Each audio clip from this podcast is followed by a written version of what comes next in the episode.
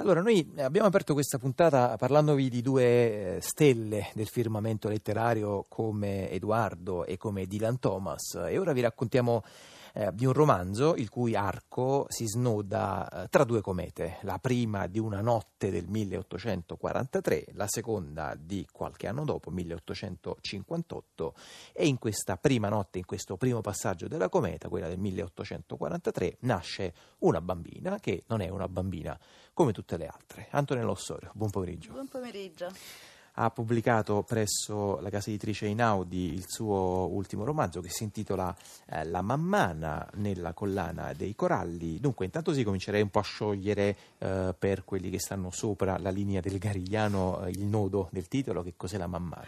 La mammana è la levatrice. Eh, quindi è colei che dà la vita, che mette i bambini al mondo, è anche quella che in certe circostanze impedisce la vita. In effetti, appunto, poi la mammana ha anche questa doppia eh, ambivalenza, no? questo doppio ruolo, cioè certo. il, il, suo essere appunto datrice, donatrice di vita, ma anche, ma anche di morte. Esatto. Senta, Antonio Nostorio, ehm, ho parlato appunto delle comete, ehm, in pratica la bambina che nasce sotto questa stella, e non a caso appunto adesso sottolineo eh, il nome e tra qualche secondo capiremo perché viene in qualche modo rifiutata dai suoi eh, genitori naturali perché appunto il passaggio della cometa in qualche modo la getta dentro una luce nera eh, che la rende portatrice, sospetta portatrice di insomma, sfortuna sostanzialmente. Volevo intanto chiederle qual è appunto il ruolo della superstizione eh, in, questo, in questo romanzo. Eh, il ruolo della superstizione è pesante quanto il ruolo del pregiudizio è un pregiudizio che riguarda sia la protagonista, la mammana del titolo, che è Lucina, eh, per, insomma, per motivi vari e complessi.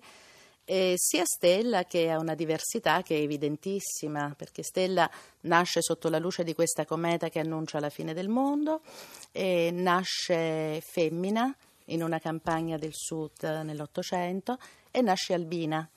Ce le ha tutte povera Stella, è il caso di dirlo. Appunto, con la minuscola e con ecco. la maiuscola.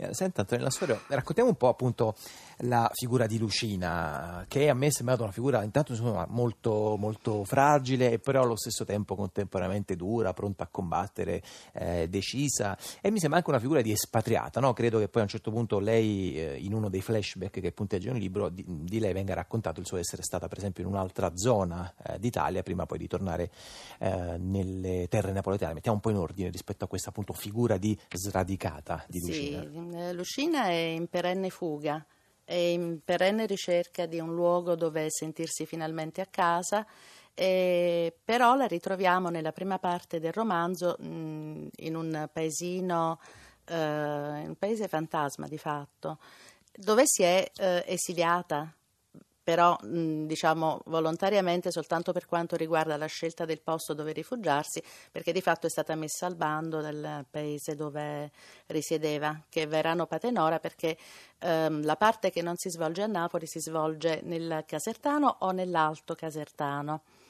E quindi sì, la vita di Lucina è tutta una, eh, intanto per motivi proprio narrativi, ecco, quindi ci sono sempre dei motivi che la spingono ad andare, ma anche per il fatto che lei anche quando arriverà a Napoli si sentirà fuori posto.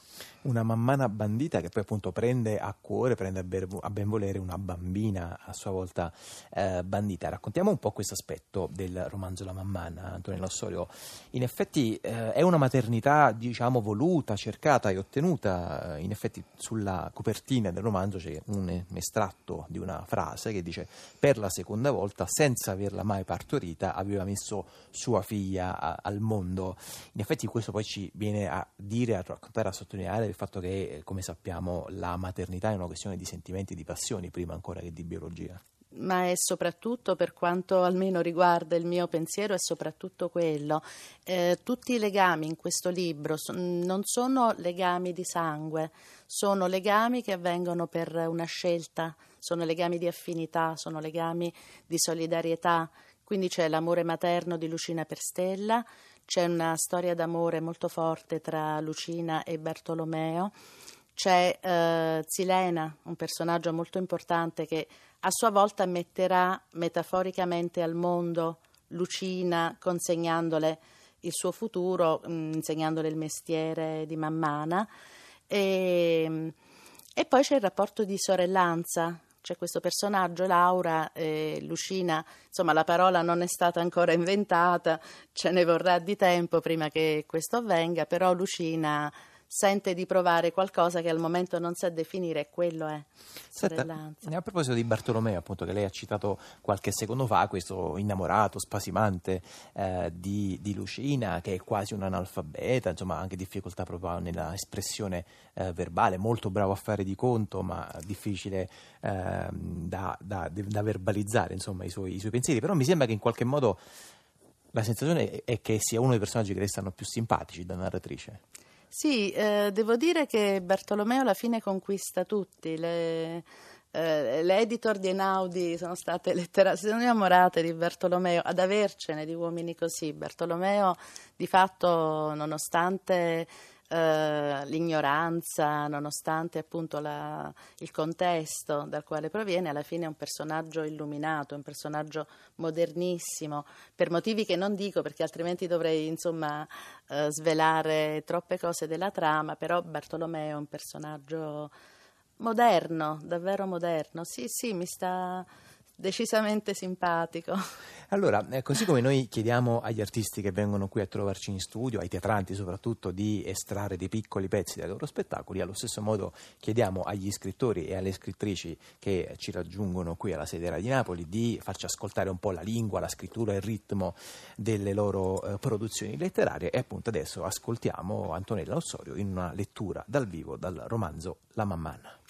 E questo è proprio mh, l'inizio. La notte del primo marzo 1843, la terza da quando nel cielo era comparsa una stella con la coda così sfolgorante da umiliare ogni altro corpo celeste, sarebbe stata un'altra notte senza pace. Le cagne, riacquistate alla loro natura selvatica, avrebbero dimenticato di avere un nome. Briganta, Rosetta, Regina. Queste alle loro orecchie sarebbero suonate come parole prive di significato, perciò non avrebbero risposto al richiamo e tirando la catena per la smania inappagata di andarsene vagando per il bosco, avrebbero ululato come lupi. Le galline, confuse da tanto chiarore, avrebbero vegliato covandosi uova immaginarie.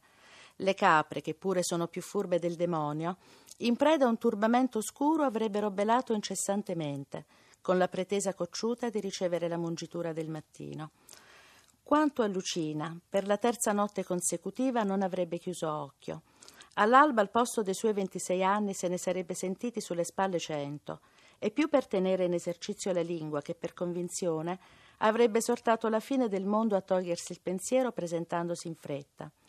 Ciò nonostante, anche quella notte, perché il tempo sottratto al sonno non fosse comunque tempo sprecato, si sarebbe trovata qualche incombenza da sbrigare. Tanto quello che c'era da fare sempre a lei toccava farlo. Di rimanere con le mani in mano non correva pericolo, Aveva un intero regno del quale prendersi cura. Regno poi. Un villaggio, se anche questa parola, riferita a Marzanello, non fosse risultata troppo ambiziosa. Un ammasso di rovine in cima a una montagnola, circondato da resti di torri, a testimonianza dell'antica gloria. Il poco che rimaneva di un borgo abbandonato da oltre un secolo, che andava disfacendosi a ogni soffio di vento.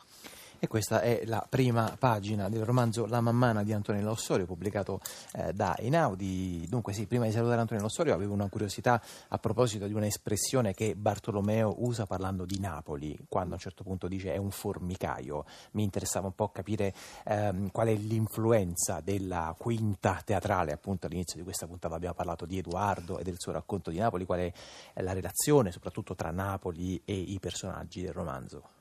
Eh, allora, mh, mm, Napoli è sempre materiale delicatissimo perché non ci sta a fare da quinta, cioè di fatto Napoli tu cerchi di inserirla come quinta e lei ti si piazza davanti come protagonista. E allora tu a un certo punto dici ok, va bene, ci sei e di fatto c'è eh, e influenza un po' tutto perché almeno per quanto mi riguarda eh, Napoli viene sempre ad avere un, un, ruolo importante, come anche nella Mammana, un ruolo proprio importante per, per quanto riguarda eh, l'atteggiamento che hanno eh, i protagonisti rispetto a quello che succede. Napoli è sempre lì a, a dare, come dire, una difficoltà in più o anche qualcosa di bello in più. Una difficoltà, ma anche appunto sì. usata nel migliore dei modi, una risorsa. sì. Antonella Ossorio, la mammana Einaudi, grazie mille. Grazie, grazie.